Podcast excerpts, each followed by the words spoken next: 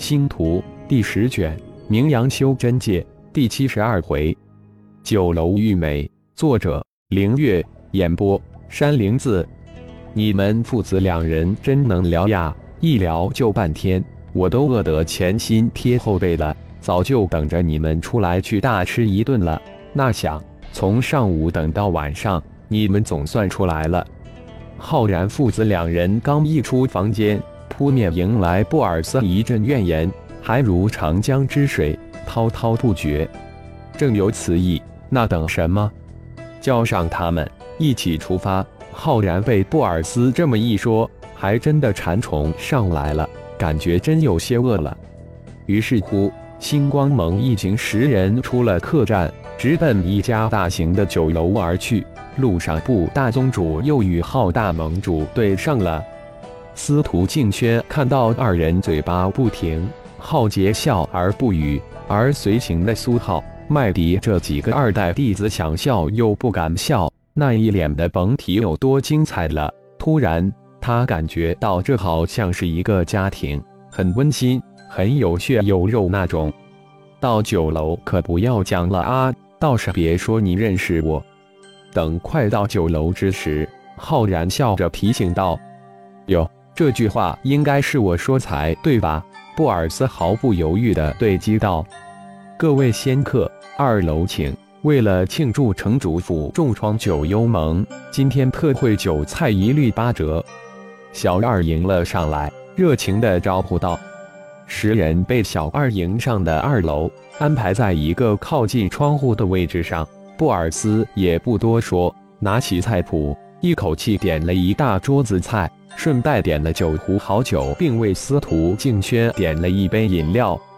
十人刚一坐下，就被旁边一桌传来的声音吸引住。真的，还是假的？金钱盟为星光盟立盟成败设督局，星光盟很特别吗？看来这位兄弟是刚来原始城，风头正盛的星光盟都不知道。这位大哥。我还真是刚到，这星光盟是何方神圣之池，居然如此出风头？那人不耻下问道：“星光盟是前几个月从另一界来的，这一次为我们修真界争得洪荒第一人，李则是前辈就是那一届过来的。明白？哦，明白。他们似乎叫大银河界，现在在修真界大名鼎鼎了。”听说那一届进入的修真者都潜力无限，可对，原来星光盟是从那一届而来，难怪那人似乎也早有耳闻，点头说道：“传言星光盟一到水蓝星，就从青阳门手中赢了一座蓝星城，到达原始城后力拼气宗九大派之一的气宗，而且在决斗场上轻松击杀气宗的二位炼虚后期的高手。”吓走了他们的合体七长老级人物，星光盟居然有如此厉害高手，连气宗都敢惹。一些人倒抽了一口凉气，真是初生的牛犊不怕虎呀！还有前二天传出的荒古凶兽、接引虚空的奇阵，都与星光盟有关。哦，真是风头正盛。大哥，说说金钱盟开出的盘口。说不得，我也去赌一赌，说不定能赢些旅费。那人又问道：“现在的盘口是六比一，立盟成功为一，不成功为六，是不是感觉很奇怪？”当头的中年人说出盘口后，看到众人眼中十分的不解，满意的笑了笑。据内部可靠消息说，这次的星光盟利盟之战。很多名门大派都会暗中派人参加，要将星光盟压下去，挫星光盟的锐气。那中年人突然压低声音，神秘地说道：“为什么会这样？今天城主府能击杀九幽盟天字号杀手的诱饵，都是星光盟的浩然所擒获。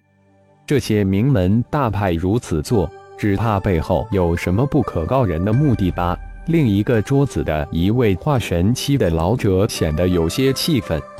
作为当事人的星光盟十人正津津有味地旁听着这些八卦传闻，却不想这些原本议论纷纷的声音突然消失了，整个二层楼突然寂静如也。二个人的脚步声传入耳中，循着这轻巧错落有致的脚步声，苏浩十人将眼光不自主地投了过去，眼前顿时为之一亮，好美，一红一紫，如同二朵初开的玫瑰，带着无比清纯般的娇艳，绽放在众人的眼中。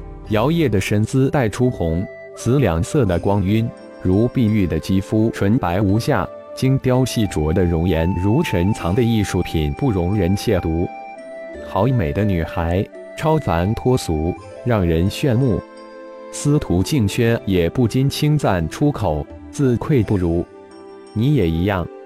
这时，一个熟悉清淡的声音传入司徒静轩耳中，感觉心里一暖，一丝红晕浮现在脸庞。转过头来。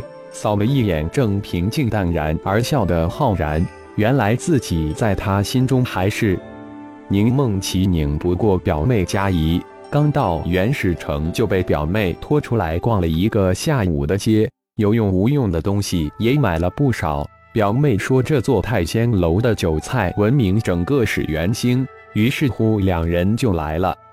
二人走到那里都会惹来无数的眼球，也正是如此。宁梦琪出外历练，总是幻化成青年公子出行，这样少了很多的注意力。宁梦琪对于这种男男女女的震惊场面经历太多，已经习以为常了，因此也不在意，径直走了过去。突然，他的心神一跳，一个熟悉俊朗的面孔出现在他的视线之中，而且那双眼睛还出神地盯着自己。苏浩被那红衣美女的无意一扫，心神立马一跳，赶紧收回猪哥一般的眼光，感觉浑身一热，手脚顿感不知所措。